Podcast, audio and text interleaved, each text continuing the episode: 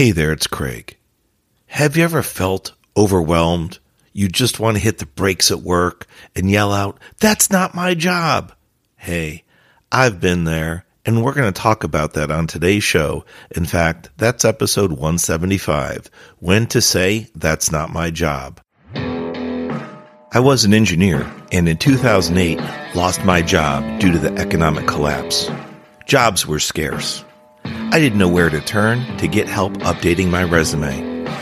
Online services and coaches charge hundreds, even thousands of dollars. I took matters into my own hands and learned how to craft interview-winning resumes. Shortly later, I landed a job with a Fortune 500 company. I have helped many achieve similar success. Now I share my tips to create interview-winning resumes, interviewing excellence, and high-performance growth strategies on my podcast, Career Growth Made Easy.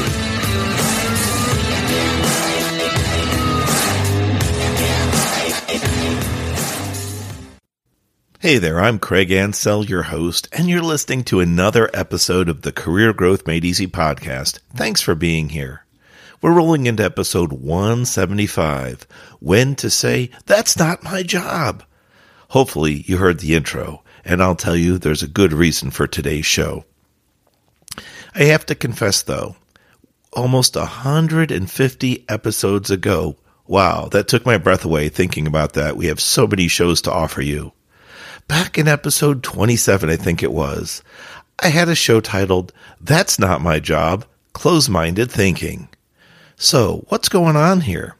Well, first, let's break down Career Growth Made Easy. I'm here to help you grow in your careers, from your first-time job all the way up into promotions and anything in between. But let me tell you, back in episode 27, That's Not My Job, Close-Minded Thinking, I kind of gave the viewpoints and potential warnings of having a closed-minded thought process. You might want, back in episode 27, you might have wanted to listen to that show at the time and say, what's he talking about there? You know, I have my job title and I do my job task, my activities. What could this show be about, closed-minded thinking? Well, in fact, I talk about the opportunities that you may be given in that show to do additional tasks, have additional job scopes, and keep an open mindset.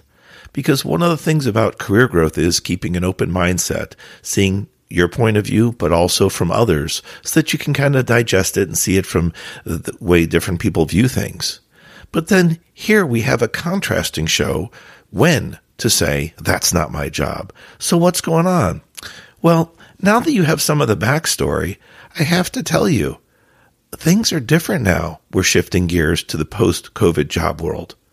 With so many companies still needing to hire, many are short-staffed. I have to tell you, part of today's show inspiration came from when I was recently traveling. During these travels, I was in a certain restaurant, and a worker was wearing a bright neon-colored shirt on the back. I asked him to pause so I could read what the message was. And it starts out, "We are short-staffed. Please be patient." I thought, wow, that's a really interesting message that restaurant workers have come to that point, and the restaurant owner more than likely endorses them wearing this. So I thought, how amazing that they're willing to get the message out, saying they're working, but please be patient with them. But here's the kicker. There was an additional message on the shirt. It was a little smaller font. And underneath it, it said, "No one wants to work anymore." So the total message, we're short-staffed. Please be patient. No one wants to work anymore. So thinking back to episode 27 that I mentioned earlier about closed-minded thinking, and now today, post-COVID, there's a stark difference. There's a difference of going above and beyond, but also being taken advantage of, and we're going to dive into that with today's show. What are you hearing from your coworkers? What's the vibe at your job? Are there positive discussions, uplifting discussions, a positive environment? Or is it in fact the opposite? Negative, maybe sarcastic, a high-stress environment? Just kind of think about where you work. Now, in fact, a couple of my students that have gone through some of my resume and interviewing classes actually have multiple jobs, so they've given me different viewpoints. In job A, I have this environment. In job B, they can't seem to get enough of me and really appreciate me and want me to work more hours, but it conflicts with my school schedule and college. In job C, it's a filler job on weekends. I wish I could work there more, but there's only so much time in the weekend. So, looking at your job situation, are they in positive, uplifting environments or negative, seemingly sarcastic or depressing, high-stress environments? But then with regards to what is the expectation there? Is there the constancy of expectation of going above and beyond? That's not so bad, being pushed, being pulled into new areas, right? But what happens if that expectation is all the time? At first, it could be okay, being pushed, being pulled into new areas, being asked to do more, right? But what happens when it's all the time? This repetitiveness, it can wear you down. And that's where it comes time to use the powers of persuasion or negotiation to raise the concern with your staff and your manager. It isn't always a healthy environment when you're pushed to your limits and even beyond, especially when they're on a continuous or full-time basis. It doesn't always mean that these conversations you might need to have with your supervisor or management have to be confrontational. They don't always have to be high friction, is what I'll call them. If you pursue the situation in a respectful manner with your manager or team leader, you can get your point across, but also possibly gain some ground protecting your work plate, if you will, or your workload. Now, I contrast this with trying to learn new things to broaden your knowledge and your experience base, which I highly recommend. You know, with Career Growth Made Easy, we're always looking for ways to improve, to educate, and gaining experience firsthand is one of the best ways to do that. But today's show isn't about that exactly. It's more about the potential abuse, your potential abuse as a resource. You need to know your limits, and knowing those limits can be a benefit and strength to display during these tough situations. Many of us feel that we can multitask, and to some extent, that's true. But it doesn't mean our efficiency is going to be there with it when we're multitasking. It takes time and brain energy to switch between tasks. This robs our focus. It can be best to handle one main task at a time, then switch when it's completed. Talking about multitasking, you know, that's a good point. I brought up a show from 150 episodes ago about how the mindset shift has changed, right? I recommended that you keep an open mindset and not say, that's not my job, because that would be closed-minded thinking.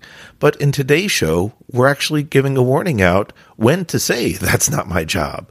So talking about multitasking, we've actually had a change in thought in the work environment as well. It used to be all the rage. One of the buzzwords, one of the key words on your resume was multitasking, or that you were a good multitasker. But things have changed. Studies have come out. Research has been done by doctors, psychiatrists, psychologists. Books have been written by work experts, people on work efficiency. And they've come to find that multitasking, in fact, isn't as great a benefit as it was once thought. So here again, we have a mindset change. Now, you and I might be sitting here listening to this show saying, Craig, I do multitask and I multitask really well. That's great if you feel that way, and I'm not here to confront you about that. What I can tell you, though, is some of the recent research that's been done, and in fact, I pointed out to some of it earlier, that it takes energy, it takes calories from your brain to switch gears and then reconnect to a topic. If you've ever thought or made the statement, or heard, where was I now? Just the fact that you switched from one thing to another, maybe in the form of an interruption, a phone call, somebody stopped by your desk or cubicle, you had a virtual meeting or a note go off or alarm go off on your phone, even a text message, and then you thought or said to yourself, now where was I? That is a perfect example of what happens when we attempt to multitask or if we get distracted. Now, distractions Maybe they're not form of multitasking, but the point is you stopped one task, then were interrupted or bothered by something else and had to come back to your original task at hand. You didn't plan it that way, but it was an interruption. I'll give you that. So thinking about today's show, when to say that's not my job. The message here is to evaluate your workload. There's nothing wrong with a moderate or, at times, high-stress work environment. I've been in those, and certain times of the year, due to my job function, it is ramped up significantly. I just know that if the high-stress environment were to maintain itself year in and year out, that potentially could lead to health consequences, from such things as high blood pressure to other concerns. Long-term health risks and concerns. So while I'm not a doctor and I do not offer medical advice, I'm just kind of putting together today's show notes and thinking, with all the job opportunities out there, companies saying they're hiring and they feel they're short-staffed, to this one company that, in fact, has allowed their employees to wear these neon messages on the back of their shirts, no one wants to work anymore. It caused me pause. And I wanted to get that message out to you, my viewer, because I've also had some recent Career Growth Made Easy students come through, and they talked about the fact that they feel extremely overwhelmed in their job. So I sat down with them to kind of work out the situation and see how they felt, what was going on, what were the potential causes or triggers. And at least in one case, people were given a lot more to do than what their job title and what their task list was. Now, in many jobs, they say, these are your base tasks, others may be followed or others may be assigned. But it's not the fact that there's just a number of different tasks or different opportunities, different activities to perform. It's how much people are being asked to do and in what period of time. That period of time, I think, should be realistic. If you normally have two people doing these jobs, one doing job A and one doing job B, and they ask you to fill in for one of those two jobs because someone's absent, late, or unavailable, you simply can't do the work of two people in the same period of time. That's unrealistic. And that, in fact, was what was happening to this one student of mine. She was performing her original job duties well, her tasks well. Other people were late to work or simply were no-shows. And the management of one store came to them and asked them to do additional work, but do it in the same period of time.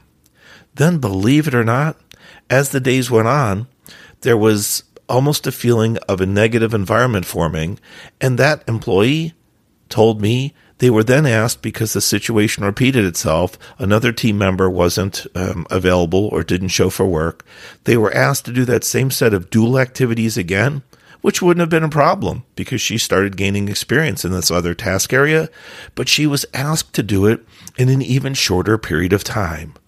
So now we've got not only one employee working and filling in for a second employee, doing two jobs, if you will, but the time that was allowed to complete the tasks was shortened. This in itself is completely unfair in my view. And that is part of the reason why I wanted to get the word out about today's show, That's Not My Job. Many times we're going to be asked to do more. In fact, I've told you, do more with less. That may include less resources and less time, but there's a limit to what we can physically do. And so if you need to, have that delicate, respectful conversation with your leadership team or management and talk to them about your concerns. I realize if there's not enough staff there, it's going to be a difficult conversation because the work needs to get done. You have the customer base, you have the work product that needs to go out, whatever it is, the service needs to be performed. But each of us can only do so much in such a period of time. So with that said, I hope when to say that's not my job helped you kind of process through your day's events, your work log, your job skills, to see if they're being applied appropriately and that you're not being asked to do too much. For each of us, that is our own decision to make, to have that discussion with our management.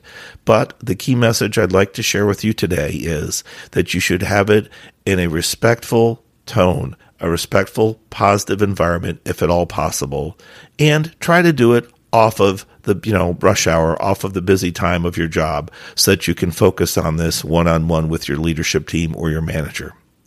I hope today's show helped you see a different side of things, and contrast to episode 27, That's Not My Job, Closed-Minded Thinking, because after all, it's been several years, and now we're getting through into the post-COVID world where things are different. Some companies are struggling to hire, and those that have hired are pushing their employees seemingly to the limit, as given in at least one example today. God bless you. I'm Craig Ansell, your host. Here's to another episode closing for the Career Growth Made Easy podcast. We're on social media at Craig Ansell, Facebook, LinkedIn, and Instagram. Have a blessed day. We'll talk next week. See ya.